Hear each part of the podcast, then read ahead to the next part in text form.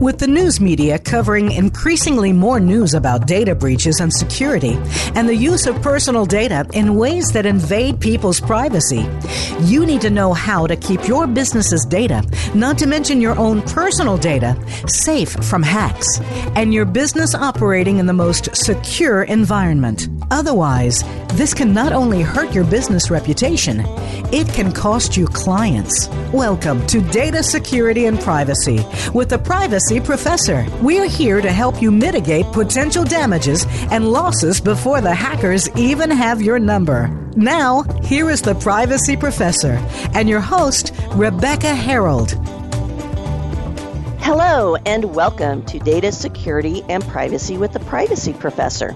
I'm Rebecca Herold, your host. Thank you for joining us. Welcome to the 35th episode of my show. I use my show to help raise awareness of information security and privacy risks and issues, and I also love to provide listeners worldwide with practical tips and actions to help improve information security and to better protect their privacy. Please subscribe to my show on iTunes, Stitcher, Player FM, Google Play, Overcast, TuneIn, CastBox, or whatever your favorite podcast or news app is. And certainly subscribe to my show on the Voice America Business Channel site. You know, I really appreciate all of you who tune in.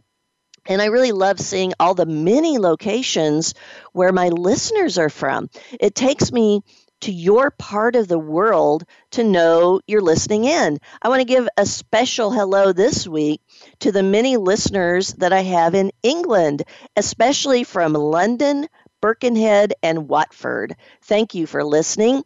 And I also have a large number of listeners tuning in from China, Japan, and Australia, with a large number in Albany, West Australia. So thank you. I'm very appreciative of all the many tens of thousands of you who listen to my show. These numbers that I'm giving you are determined by those who listen at the Voice America Business website. You know, the site logs the general city location based on a portion of the IP address.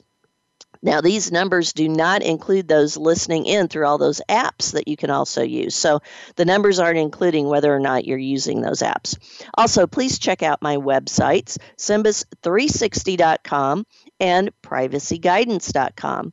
Now, if you're interested in being a sponsor or advertiser for my radio show, please also get in touch. I have some great options and ideas for you to choose from. Thanks also for all your questions you're sending me. I really do appreciate getting them, but I'm really behind at answering them, and I apologize for being so far behind. Thank you for your patience. I'm thinking about doing a show in October or November dedicated to answering the ones I've not gotten to at that point. The questions are great, and they apply to most, if not all, listeners. And I'm actually going to answer a couple of them today during the main show with my guest. My October Privacy Professor Tips message was published on September 28th. Did you get yours? Well, if not, please go ahead and sign up for them. I've always provided them for free. You can sign up for them by going to privacyguidance.com and submitting your email in the box in the upper right part of your screen.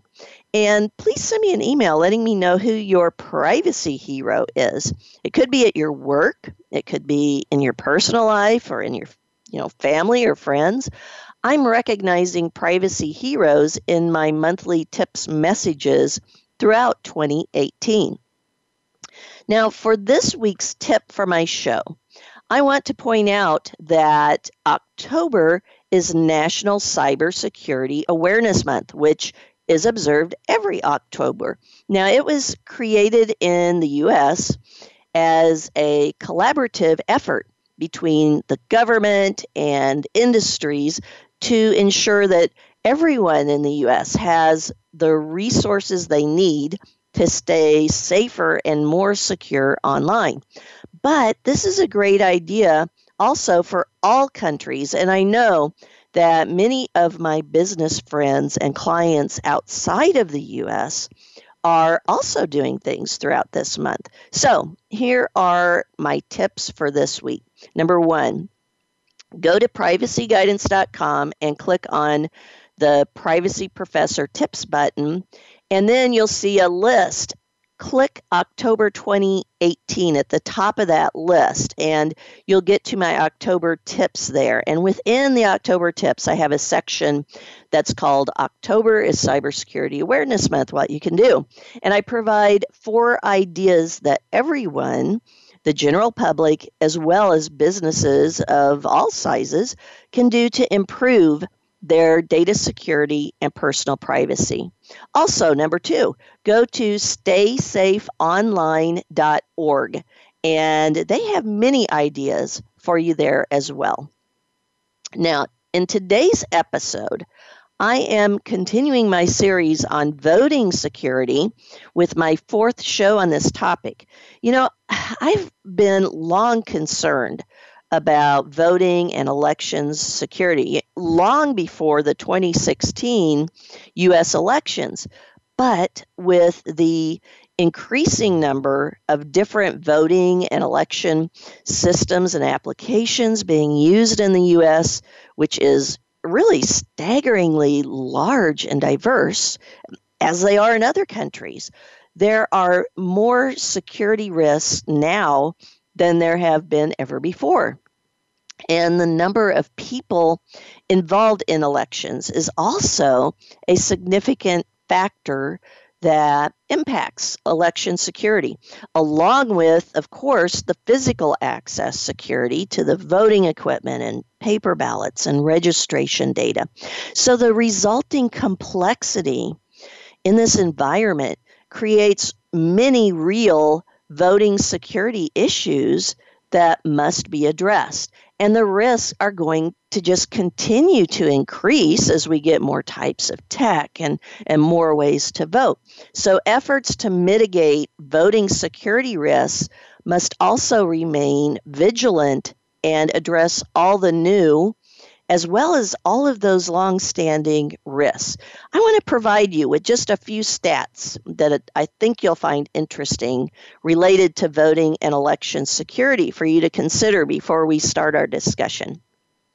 So in mid-July 2016, Neil Jenkins, a director in the Office of Cybersecurity and Communications at the Department of Homeland Security, reportedly in the New York Times, learned that someone had hacked the Illinois Board of Elections. And according to the New York Times, someone or some group was trying to infiltrate the election system itself. The Illinois intruders that had breached the network in June reportedly spent weeks within exploring the systems. And after finding the state's voter registration database, they reportedly downloaded information on hundreds of thousands of voters. Then what was possibly or probably by accident, the attackers crashed a server, which got the attention of the officials that there was somebody in their systems. Then in early August of 2016, Jenkins then reportedly learned of yet another breach, this one on an Arizona state website, and it appeared to come from one of the same IP addresses that had been used to attack Illinois.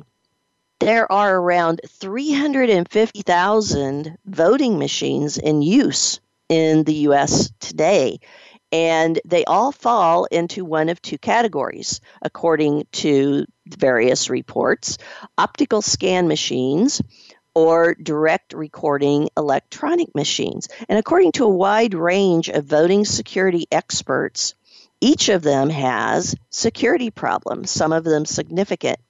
Now, Homeland Security has designated the nation's election system as a critical infrastructure, along with the nuclear reactors and the defense bases and banks and other key sectors. Congress approved an initial $380 million almost a year ago, not quite, but almost, for states to use to improve elections and voting security. Now, Many states and territories applied for those funds, but there were some that did not. And of those that did apply for the funds and were granted the funds, what's interesting is that many still have not used all or even any of the funds to improve their voting system security. For example, the District of Columbia, where our nation's capital is located, was awarded $3 million to apply towards improving the security of their voting and election systems. But as of mid-September, per a D.C. local news station, WUSA9, they've not spent any of that grant money as of that point anyway. Now, I could go on and on with stats, but I want to get into these issues and more with my guest. And I am happy to speak today with an expert in voting security who has devoted a large amount of time over the years to improving voting and election security, along with doing many activities to raise awareness of voting security risks. Today, I'm happy to speak with Jake Braun, Executive Director of the University of Chicago Harris Cyber Policy Initiative, CPI, and CEO of Cambridge Global Advisors, CGA, where he provides strategic direction and consulting for high-profile cyber and national security initiatives. Now, prior to joining CGA, Jake was the director of White House and public liaison for the Department of Homeland Security, where he was instrumental in the passage of the Passenger Name Record Agreement, one of the largest big data agreements in history.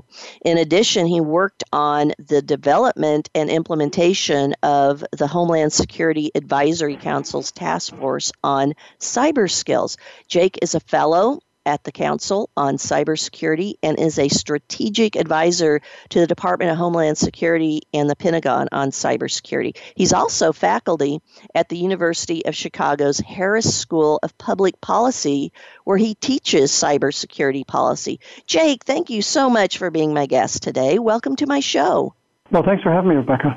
You know, I was interested in seeing that you led the team that created the very first Voting Machine Hacking Village at DEF CON in 2017, and that got a lot of airtime, especially in the news cycles. What led you to create this village and provide the associated activities that were within it?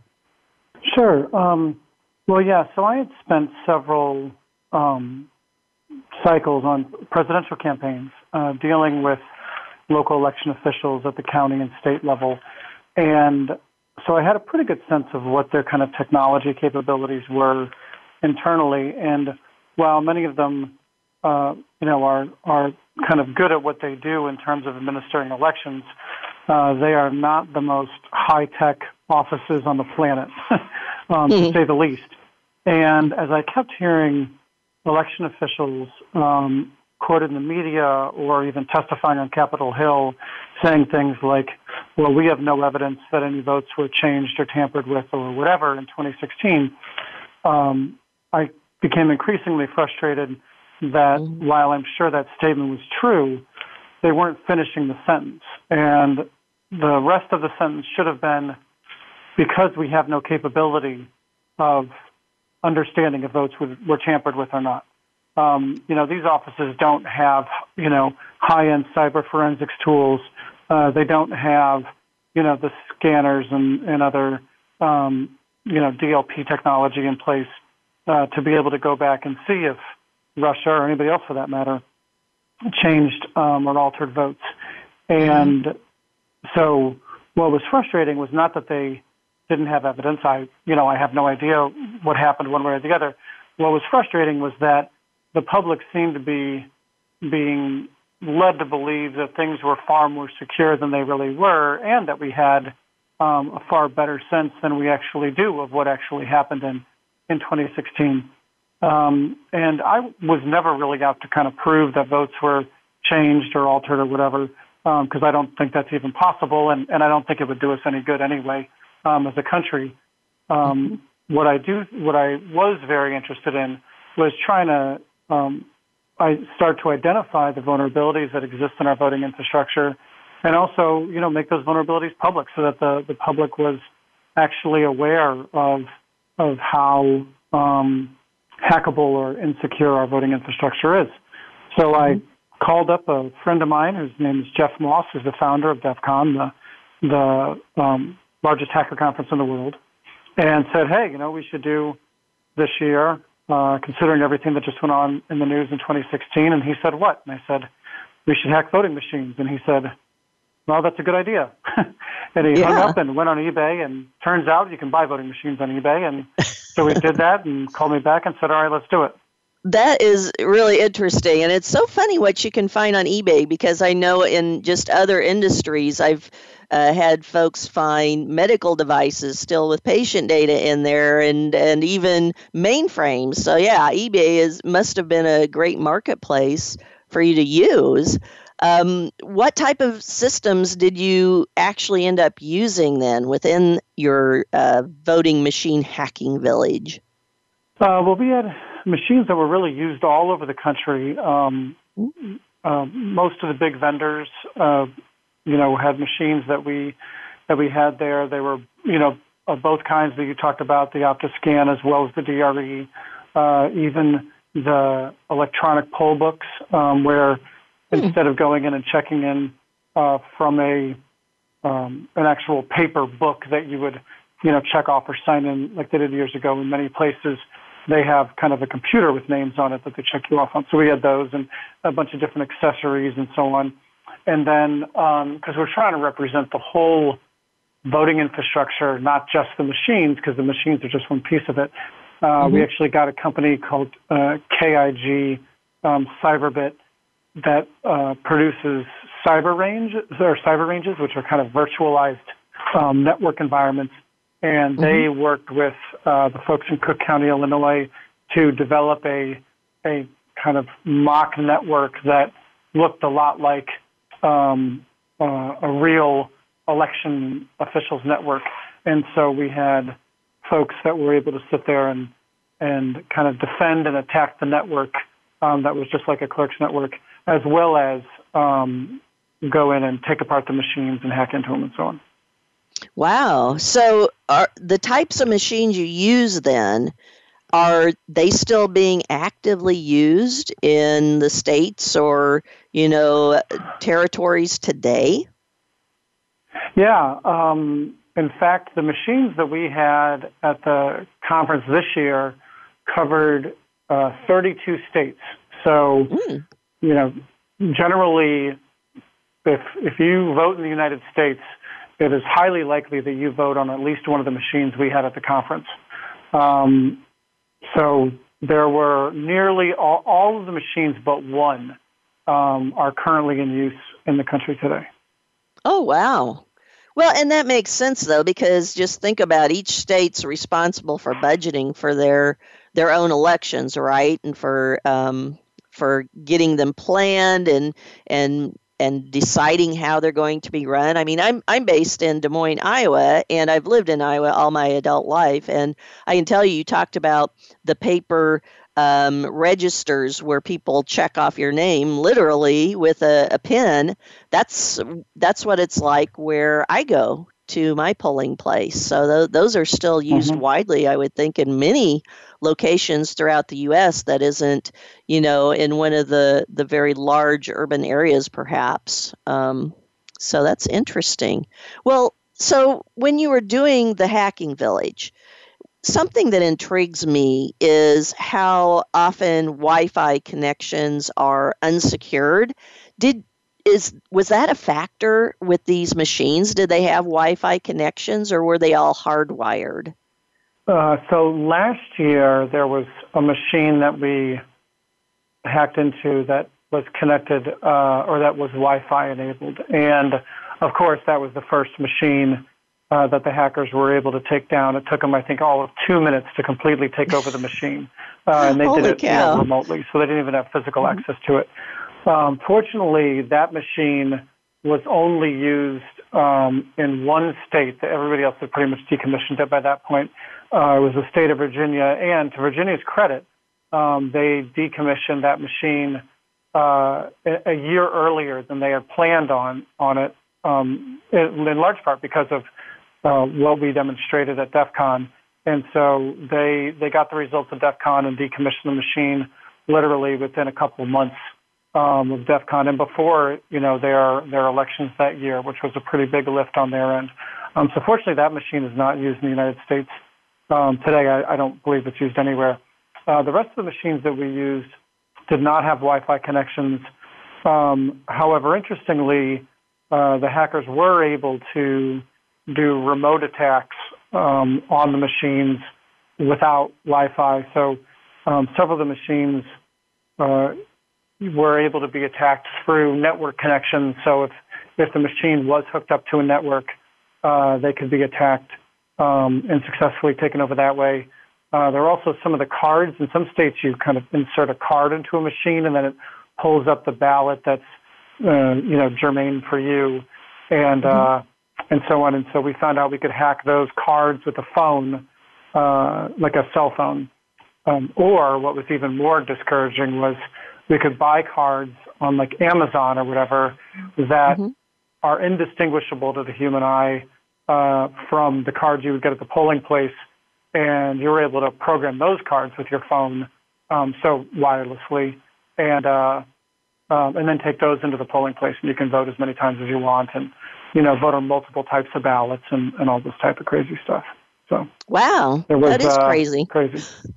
And when you talk about that, I'm glad you brought up the fact that you can still get to systems from remote locations, even if the systems themselves don't have Wi-Fi, because of the fact that they're on networks. That's something that I find so many businesses, they don't realize if there's some of their endpoints that are Wi-Fi enabled, and they create a path out to somewhere else, that becomes a pathway right to all of your other network devices. So I think that's great that you highlighted that to show that, doesn't matter if the systems have Wi-Fi or not, they're still vulnerable depending upon how the network security as a whole is actually configured and how good the security is there.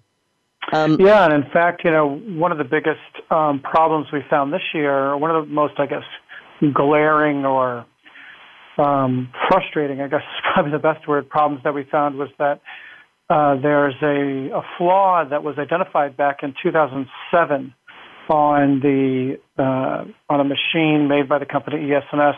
That's one of these big county-based optical scanners, and the hackers figured out that either you could plug an Ethernet cord into a jack in the machine, or you would have to put a zip disk. Plug a zip disk into the machine. You had to do one or the other of those to program the machine for that year's election, like to decide that you were going to have Hillary and Trump on the ballot as opposed to Obama and McCain or whatever. So there's no other way to do it besides one of those two. And so the Ethernet cord, obviously, I just explained, we were able to show that once you got into the network, if the network was connected, you could take over the machine. What we also figured out was that the zip disk generally would be programmed on a machine that was on the network.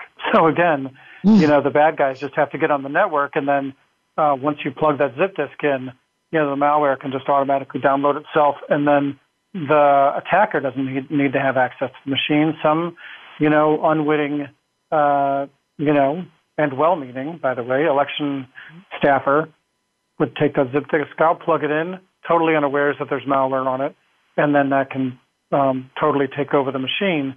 And the frustrating thing about that was that the flaw was discovered in 2007 and still persisted in the machine that we were looking at that was used in 2016. So over a decade later, that flaw had still not been fixed, even though they had been told about it already. Well, that's really alarming. I mean, with regard to discovering a flaw And so why was it not communicated? Was it held or not communicated by the voting system vendor, or was it through, government saying, well, let's not alarm people by letting them know about this? Or do you know? And maybe if that's something you can't discuss, I would understand that too. But that just is, that's kind of concerning. Yeah, it is concerning, and because there's kind of a process, right? Like there's always flaws and bugs and so on, and anything a human makes, right? So we don't begrudge anybody for having a flaw. We begrudge them for not fixing it after they're told about the flaw, right? And so there was a report commissioned by the Ohio Secretary of State in 2007, and in that report, they identified this flaw. Several of the people actually who were in at DEF CON were well aware of this report and so on. But anyway, they identified this flaw. They then disclosed it to the vendor, and the vendor, at least in the case of this machine, you would presume the rest of the machines that are out there, did nothing to fix it. And so the government did what it was supposed to do, which was told the vendor about the flaw, and then from there we don't know what happened. We just know that it doesn't seem to have been fixed.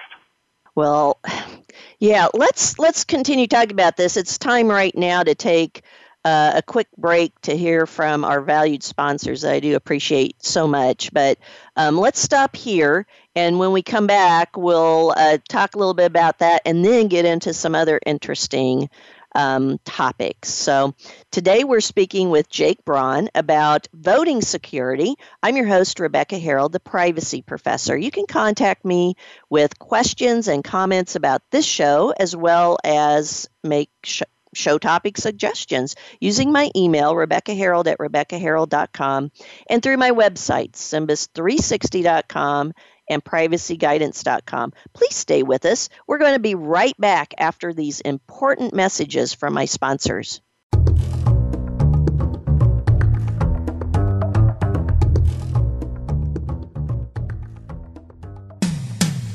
When it comes to business, you'll find the experts here. Voice America Business Network. The Privacy Professor is your trusted source for effective information security, privacy and compliance advice, compliance tools, education, consulting, expert witness services, and board positions. Visit us online at privacyprofessor.org. Rebecca Herold and Associates offers information security products, privacy and compliance tools, education and consulting. Rebecca also provides keynote speeches and her free Privacy Professor monthly tips messages. She has published since 2007. Visit privacyprofessor.org for help and answers to your questions. Have you heard about Simbus360.com? The Simbus system includes information security, privacy, and compliance management, policies, procedures, and forms, third-party and vendor management, training and awareness, breach response and management, employee tasks and assets management, and risk management automation. Simbus also offers Alien Vault Unified IT Security Management at reduced pricing, and also cyber liability insurance with limits up to $25 million. You need to find out more about the Simbus system. Visit Simbus360.com. Your favorite Voice America Talk Radio Network shows and hosts are in your car, outdoors, and wherever you need them to be. Listen anywhere. Get our mobile app for iPhone, BlackBerry, or Android at the Apple iTunes App Store, BlackBerry App World, or Android Market. When it comes to business, you'll find the experts here. Voice America Business Network.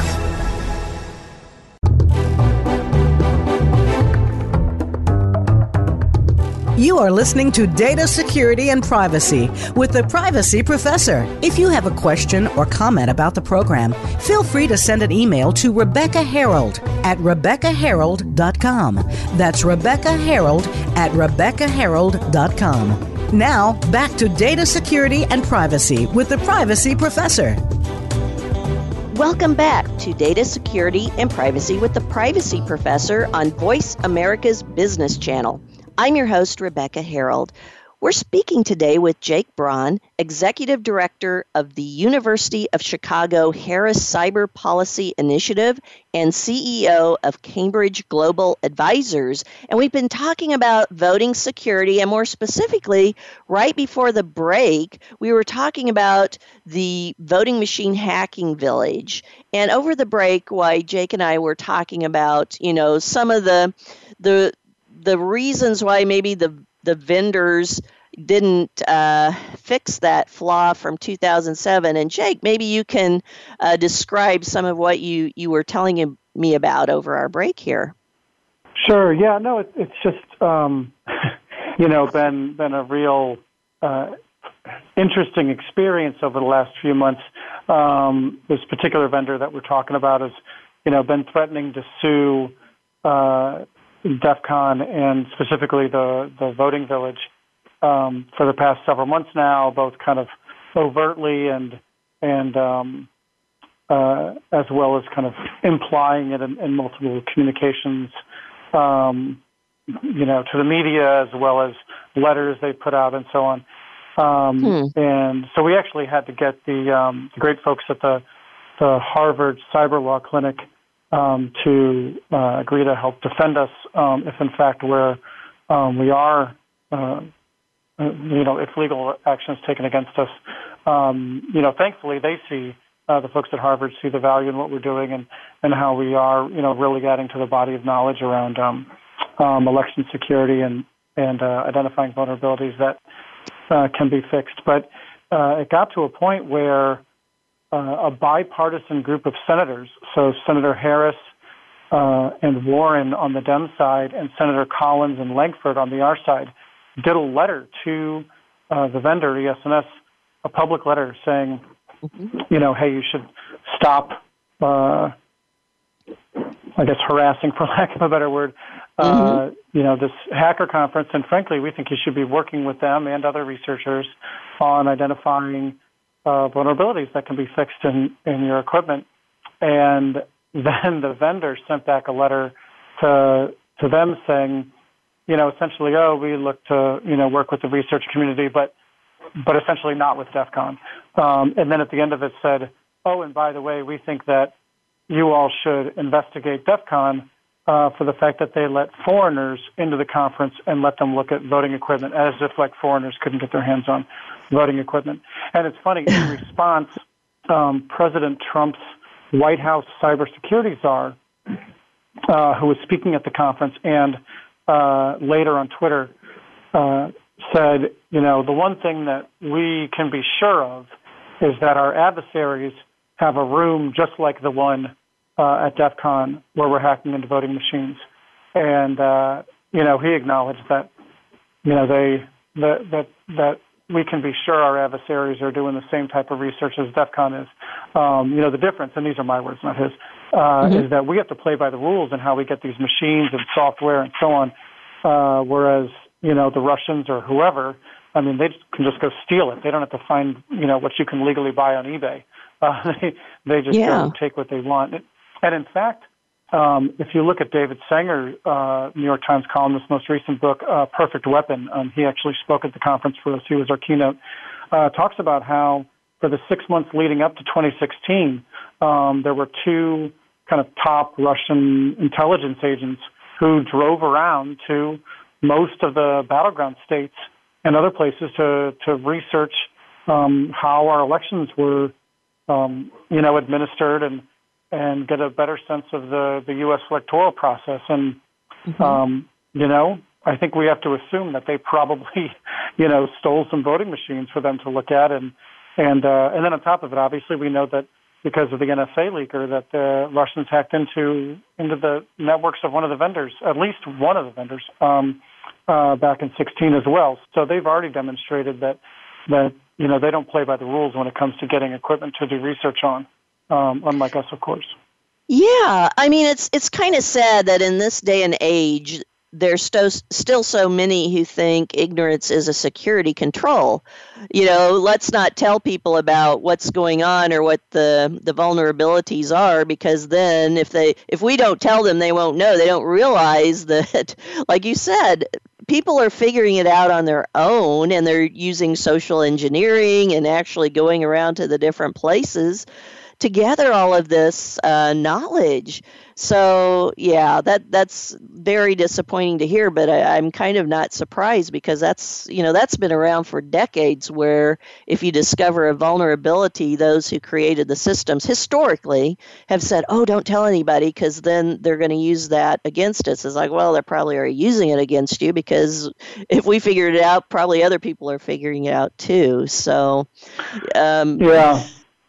Well, I think, Jeff Moss said something, he's the founder of DEF CON and Black Hat. And when we released our report from this year in Congress last Thursday, his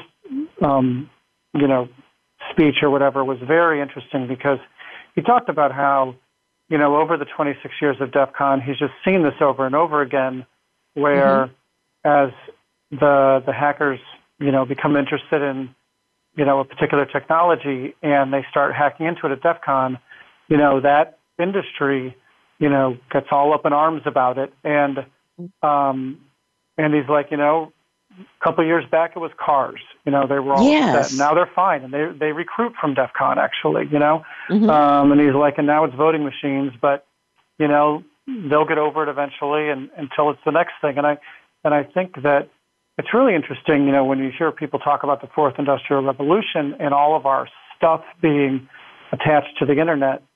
It seems to me like where you see these flare-ups of industries kind of trying to stop hackers and others from researching vulnerabilities in their products, it's whatever the next high-profile industry to have some of its stuff start touching the internet, either persistently or periodically, because that's kind of,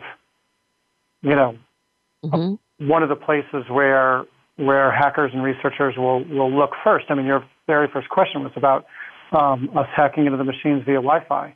And it seems like as each new industry has their stuff start to be attached to the internet, is the next industry that has DEF CON and others start looking at it, and then they are the next one that gets all up in arms about the research, and then, and then we kind of do this dance until they get used to it again. And then they'll have a bug bounty program 5 years from now, Yes.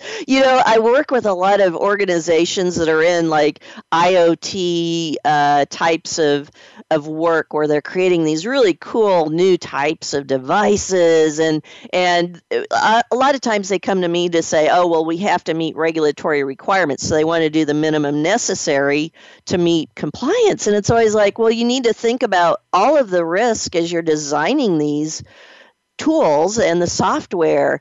You can't just wait until you're done and try to put a security band-aid on it, because then it's never going to be as an effective of a tool as afterwards. So yeah, no wonder they always take so long to get it. Can you imagine if an organization actually took the initiative to be innovative and build all of that security into their devices from the get-go? You would think they'd be the market leaders right away, with all their other competitors not doing that.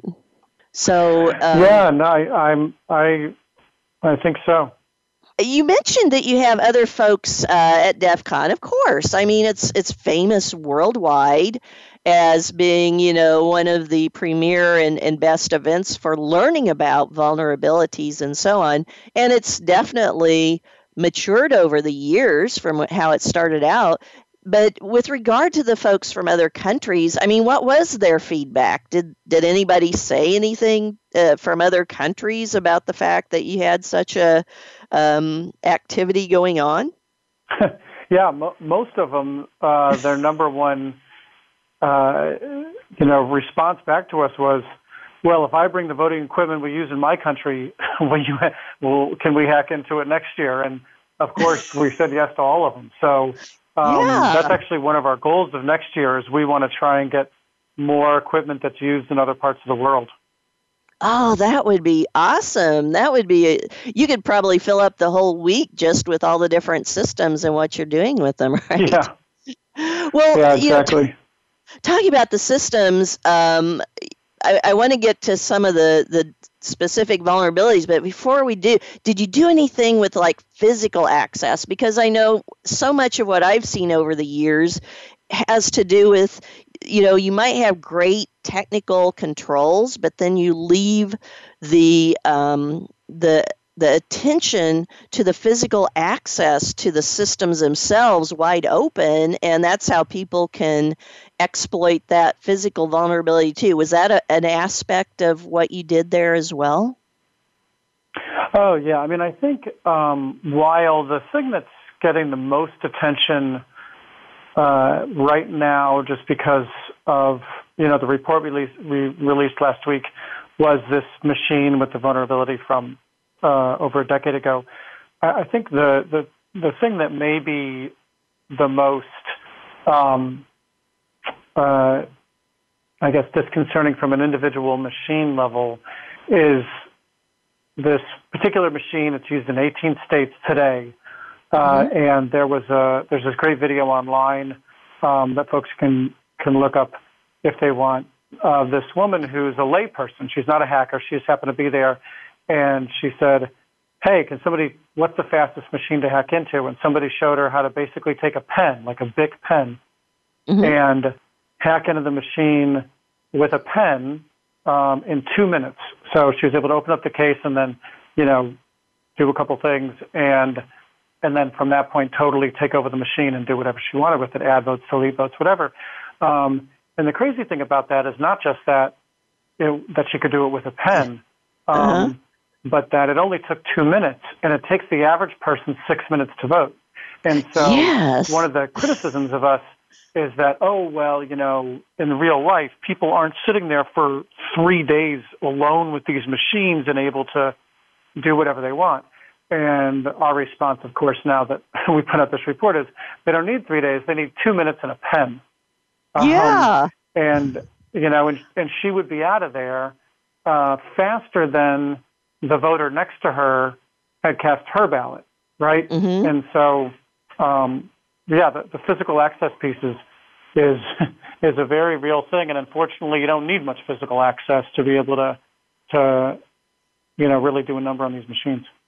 Yeah, and to your point about the 2 minutes, I mean, from personal experience when I go to vote, I remember one time I was at the back of the line watching, you know, where people were going into the booths, and this one guy went into a booth, and he was there for over 20 minutes before I got up to go in, and, you know, when I got out, I saw him finally was out and he was talking to people. He said, I just couldn't make up my mind who to vote for. So that's why it took me so long.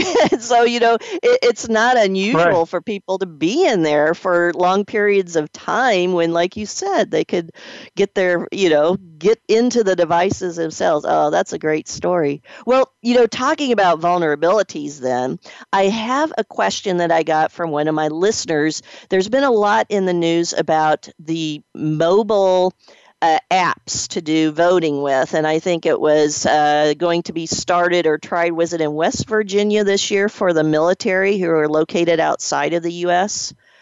They had developed, so they developed a mobile app for them to use, and a lot of my listeners were concerned about that. So one of my listeners, Cynthia, sent a question. She said, with regard to mobile voting, I am very concerned with those mobile voting apps. How would citizenship be verified if they're using them from outside of the country to vote? How could it be ensured that a person votes only once, and without the ability to verify these issues, isn't that putting our democracy at stake, basically, as a nation, to do mobile voting all over the world from apps that, you know, we aren't sure are really secure? And maybe there have been tests to show that they are. But what are your thoughts on that?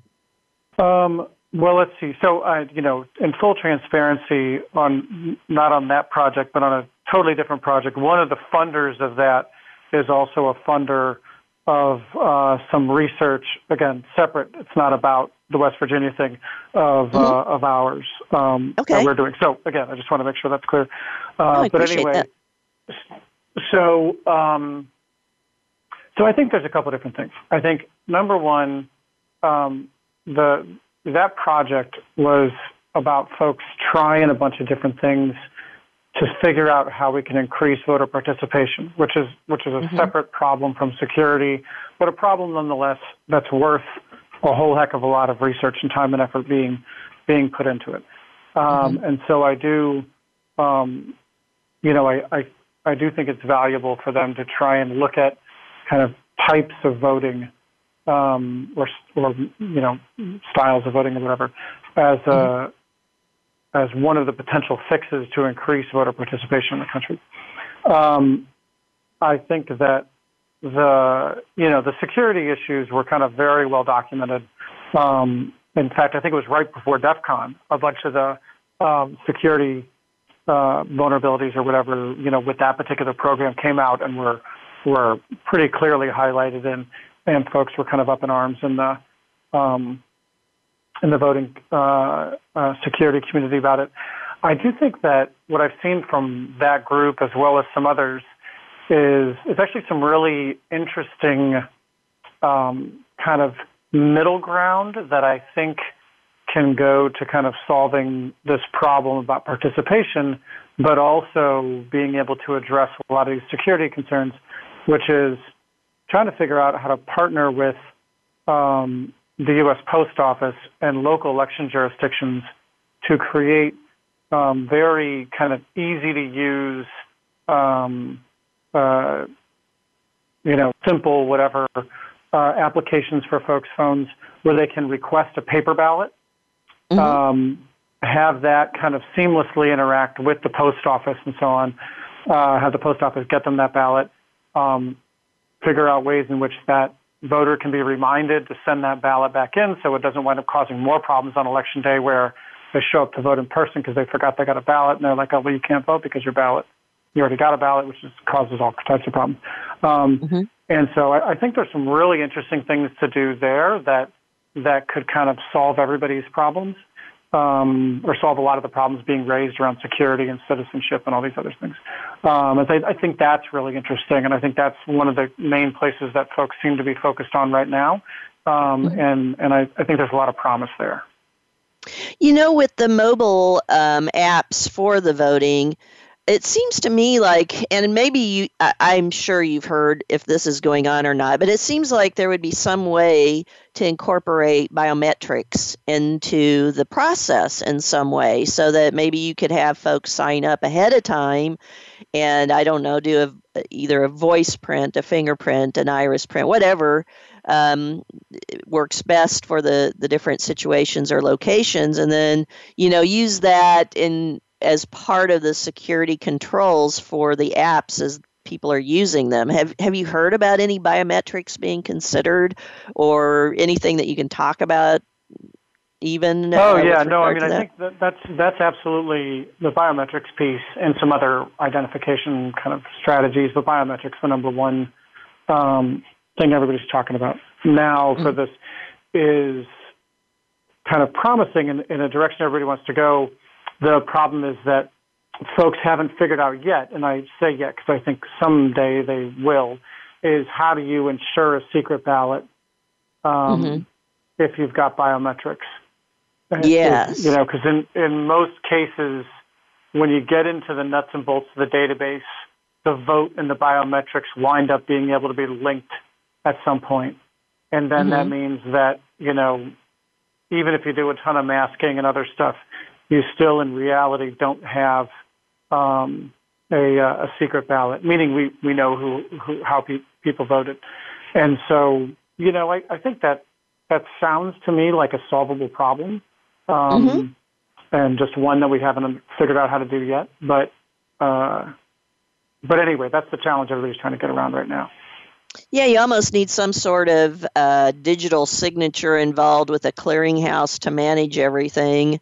Perhaps, I don't know, just off the top of my head, but it sounds like something definitely worth pursuing because, like you said, we need more people to vote. I mean, the percentages in other countries of people who participate in elections is so high, and we just, in the U.S., we need to raise that participation, in ways that are both secure and effective as well. Talking about vulnerabilities, okay, so in the news, we hear a lot about paper ballots, and of course, paper ballots creates a really good audit trail. I mean, I started out years ago, I was an IT auditor, so I understand, you know, where they talk about needing that paper ballot. You need some way to audit the results to validate that, like you said earlier, that the votes weren't changed. So, you know, how are the ballot readers that take those paper ballots? Because I know when I vote, why I vote on a paper ballot and I stick it into the ballot reader itself. What vulnerabilities are there when you have paper ballots involved in this way? You know, like you, well, I mean, I guess, yeah. So I mean, there's, you know, for right now, I mean, it is still the most secure thing, as you suggested, but it's specifically secure when there's audits in place as well. There's these things called risk limiting audits, which is essentially a small but statistically significant number of ballots that are hand counted by humans. Before the results are announced. And the thought is that if you do that, you can get within close enough, you know, range of the machines that you can say, okay, you know, we have a high degree of certainty that the machines weren't hacked. And so I think, you know, that's the key to making sure the paper ballots, or that you get all the security you can out of the paper ballots. With the machines themselves, there's, there's a whole host of vulnerabilities that I think the paper ballots don't address. So one is the machine I was talking about a minute ago that, you know, you need either the Ethernet or the Ethernet cord or the zip disk to program the machine. You know, that's an OptiScan machine that counts lots of paper ballots and still has the vulnerabilities we discussed earlier. On top of that, though, you know, this year at DEF CON, we downloaded the list of voters from the state of Ohio's website because they allow anybody to do it. You or your listeners could go download it right now. And we put that in our cyber range and had folks sitting there trying to defend and attack that database of voters. And, you know, if attackers were to just go in and delete voters from the voter registration lists in a state, or mess with the, you know, change the names and addresses and so on, they could create, you know, hours and hours long lines at the polling places, which of course people aren't going to wait for 8 or 9 hours to vote. And so you wind up disenfranchising thousands of people that way, regardless of whether you have paper ballots or not.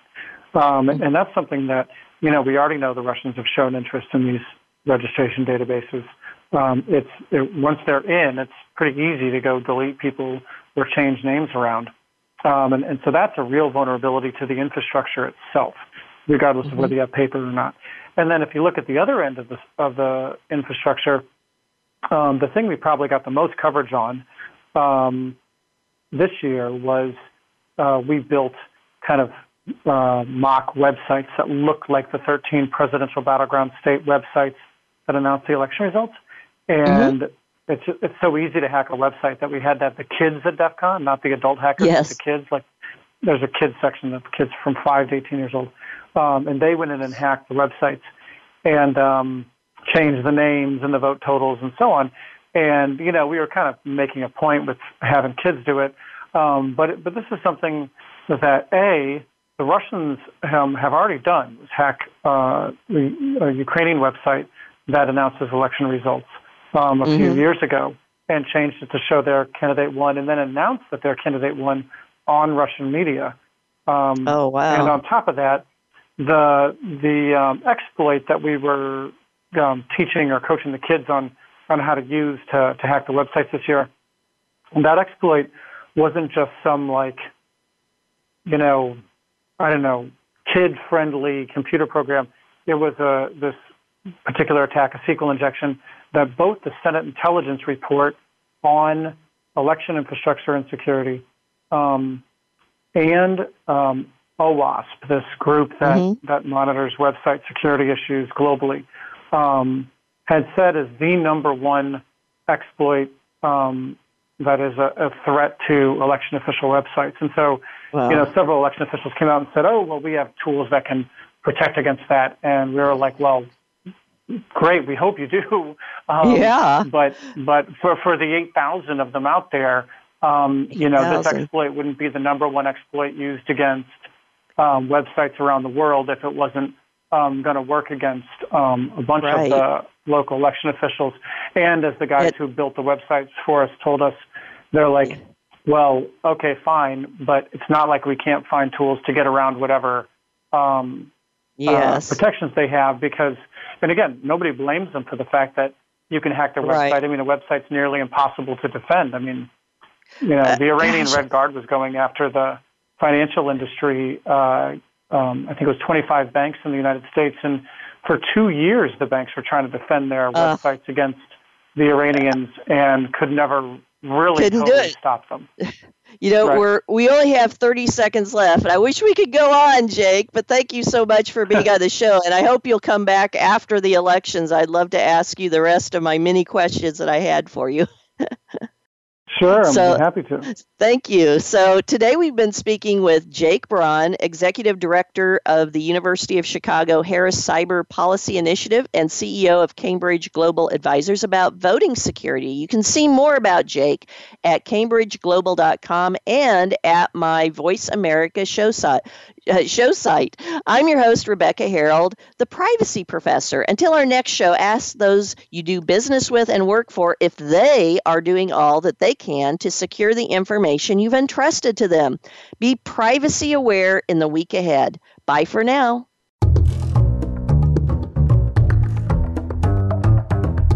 Thank you for tuning in this week. Data Security and Privacy with the Privacy Professor can be heard live every Tuesday at 2 p.m. Pacific Time and 5 p.m. Eastern Time on the Voice America Business Channel. Until next week, stay safe.